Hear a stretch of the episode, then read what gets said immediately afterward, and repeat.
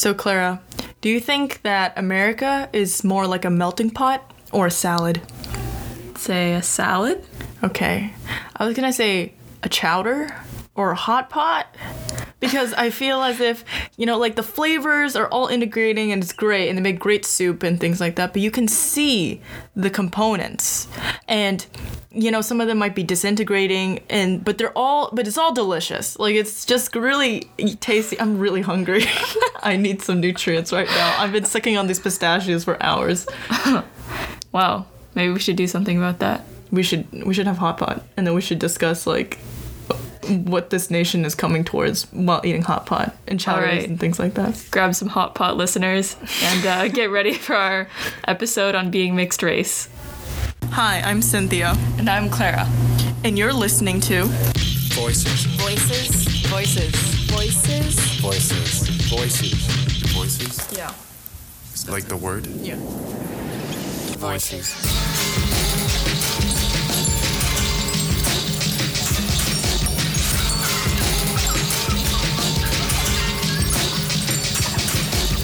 Voices on CornellRadio.com. So, to start this episode, we're going to be looking at the perspectives of three different mixed people. So, of course, there's me, I'm half white, half Chinese. Then we have my good friend Nick. quarter white, quarter Salvadoran, and then half half Arab. And finally, we have Anjali. Um, I'm Anjali Smith. I'm half Indian from India and half, I guess, like European mud. So, the first question I asked them is about how they came to identify themselves. How did they reconcile the different ethnicities and cultures they were a part of? I grew up pretty much in the same place for all my life, which is like I grew up in America, so I always primarily thought of myself as American. But my mom really pushed her culture on me because she didn't really want me to lose like her culture or her language, and so like she wouldn't speak English to me at all, and she would only speak uh, Malayalam to me. Uh, and so I'd like try to talk to her in English, and she'd be like, "I don't understand you. Really? It's to suck if you don't speak in Malayalam." Um, so I was kind of like pushed into learning that, but I'm really glad about it now. Um, because like half of my family still is in India, and so it's just good to be tied to that side of my life. Um, And then also she pushed like, so like she brought me up Hindu, and my father brought me up Christian, and so it's just it's nice to have I guess as much as many options as I can.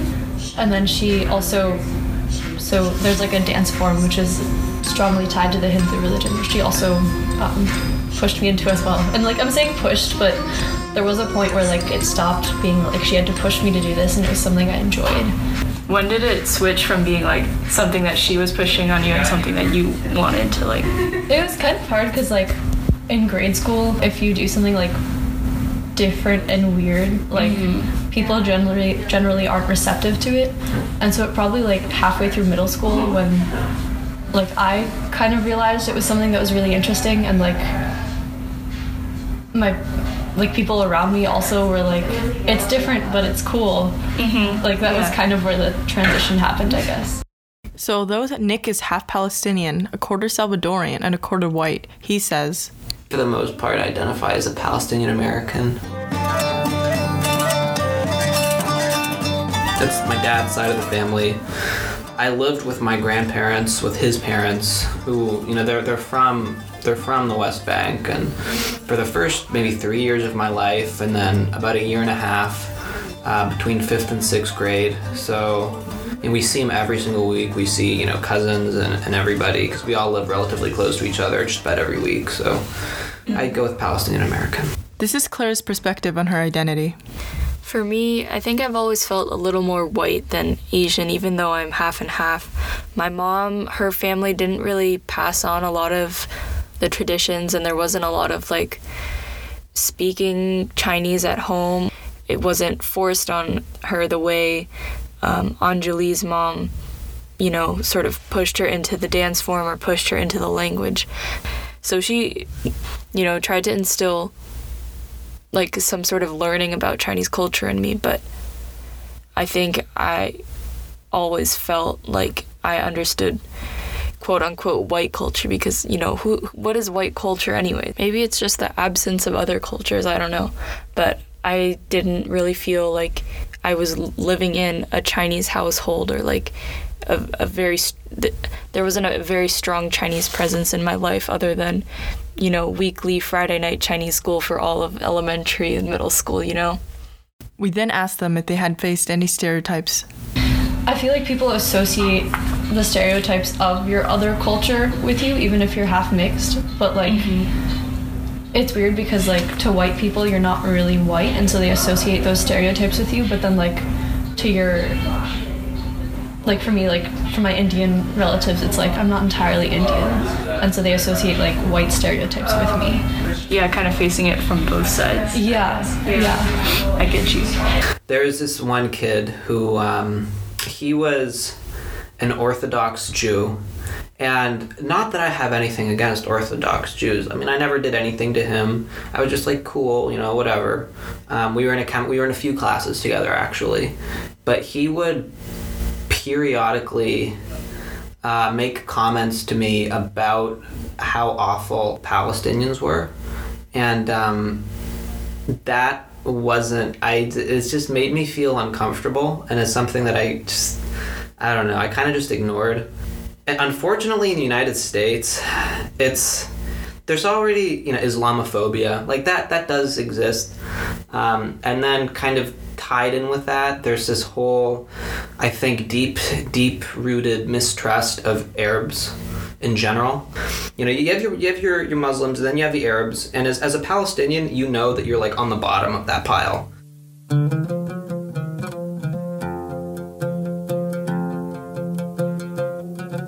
So Nick talked about some of the discrimination he's faced as a Palestinian American. So that's like discrimination towards a single part of his identity. Anjali talked about being seen as white by her Indian family and Indian at, by her white family and society at large. I'd like to introduce another stereotype mixed people at large may face. In societies where being mixed is viewed favorably, I think there's this idea that mixed people are like exotic and beautiful and special, and we're like the quote unquote future babies, and we're gonna change the world and make it a more unified society. But Cynthia and I talked to a professor of anthropology, and this doesn't seem to be the case. So um, I'm Viranjini Munasinghe. I'm a historical anthropologist who works in the Caribbean, uh, specifically the country of uh, Trinidad.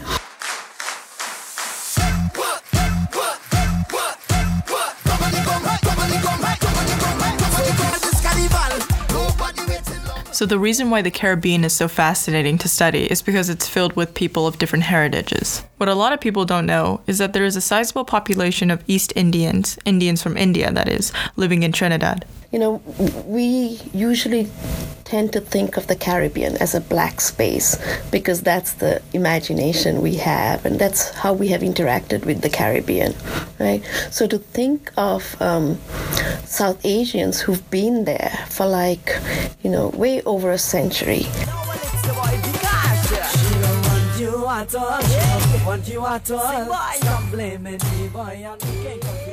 So when I went to Trinidad, the national dialogue was all about the South Asians wanting to be legitimately seen as part of the Caribbean and Trinidad in particular. So, what have you found from that? That whole observation of South Asians Actually, to- you may not like the, the, the response in some ways because I know what I, I love the fact that you came with this um, idea of mixture and thinking about the future with all this mixing that's going on.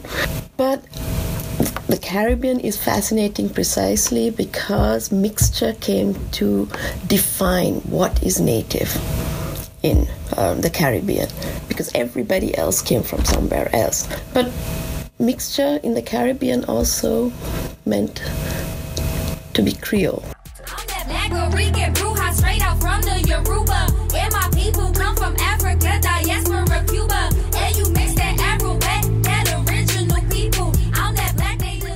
That Creole term in- included only the white and the black mixture, that spectrum, right?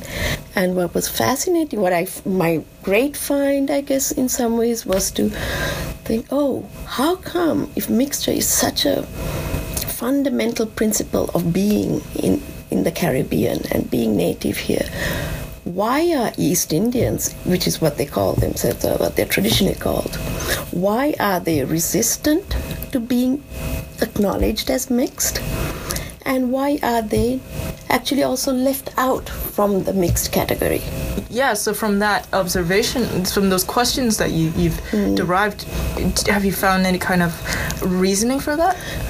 It's, I mean, my argument basically, still, and that's, I guess, why I said you may not like the response because we think, no, I mean, at least I even didn't like what I, in terms of a hopeful future Yeah. or something, uh, you know, where you think the more interaction, the more mixed folk you have, that all the misunderstandings are going to frizzle away and somehow, you know, we'll all become one in this kind of perfect universe. But um, it's fundamentally, I think if you have a principle of nationalism which works on the basis of you, you have to define who you are, right, and why you are entitled to the privileges of the state and the nation. You have to define who is then not, right? Otherwise, it doesn't make sense. In Trinidad, what was beautiful and uh, wonderful and different and yet kind of so sad at the same time was that um, native category creole mixed could include so much and then leave out what it defined as the pure which was the pure blooded east indians or the south asians right? So it's like mixture has its limits So, if we have this preconception that having mixed babies and putting cultures together will lead us towards peace, then this study of East Indians living in Trinidad does not give us much hope. What what you have essentially is a population who are founded on the idea of being mixed, excluding other people from joining their multicultural community. What does that mean for the future? Professor Munasinghe clarifies. you know, mixing per se cannot, I mean, has the potential, or mixed peoples just through their individual experiences and familiarities they can develop, can be a rich site and potential to breaking barriers. I Yes. think, you know, I mean, it's, and, and other social th- scientists have, historians particularly, have written very thoughtfully about that. Um, that maybe if we remember even our mixed past, which we have silenced or not, um, you know, maybe we'll think differently about these people or that people. But for me, that alone is not adequate. As long as you have a world that keeps redefining itself on nationalist terms, mixing doesn't can be always co-opted as a as a uh, form of either to exclude exclude them because they're impure mm-hmm. or mixing becomes purity. Actually can i add just this Yeah, one yeah, thing course. when i say i mean my my historical take on mixing mm-hmm. is that all of us every ethnicity that thinks of themselves mm-hmm. as pure. Like who are chinese? It's Right, when we say Chinese, it's a particular group, mm-hmm. right? Or take, for example, the English, who we call the English. It depends on how far back you go. Are they Celts? Are they Roman? Are they Viking? Are they Germanic? Mm-hmm. Are they French? Norman. At some point in the 17th, 18th century, you know, this idea of English comes out, right? But it's now nobody thinks of English as mixed, right? Yeah.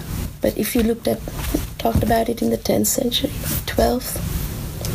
So I, that's why I think in, in and of itself doesn't have the potential if it's builds another purity. Mm, I see.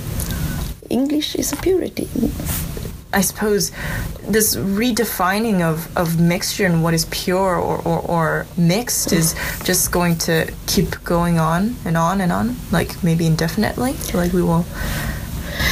as long as it's relevant for some reason. Mm-hmm. you see, uh, like nationalism wouldn't have, didn't really exist before 17th and 18th century. Yeah.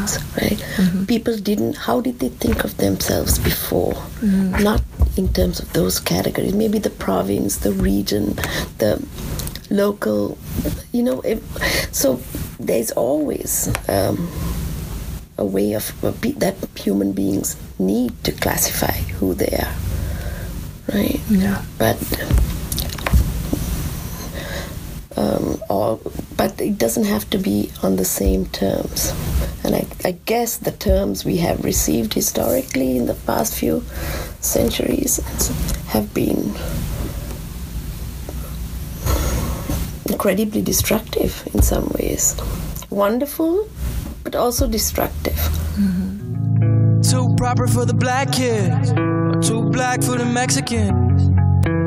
What's normal anyway? What's normal anyway? What's normal anyway? I mean, what's normal anyway? What's normal anyway? What's normal anyway? So, in conclusion, we're all mixed because it depends how far back you go. Yeah, I mean, like Neanderthals and and what was the other one? I don't know. Oh, you know the other ones. They had like I think it was the Neanderthals with like the huge foreheads, and then the other ones were not the huge foreheads. And then there was a mixture of the two, and and we we're all we're all humans. Yeah.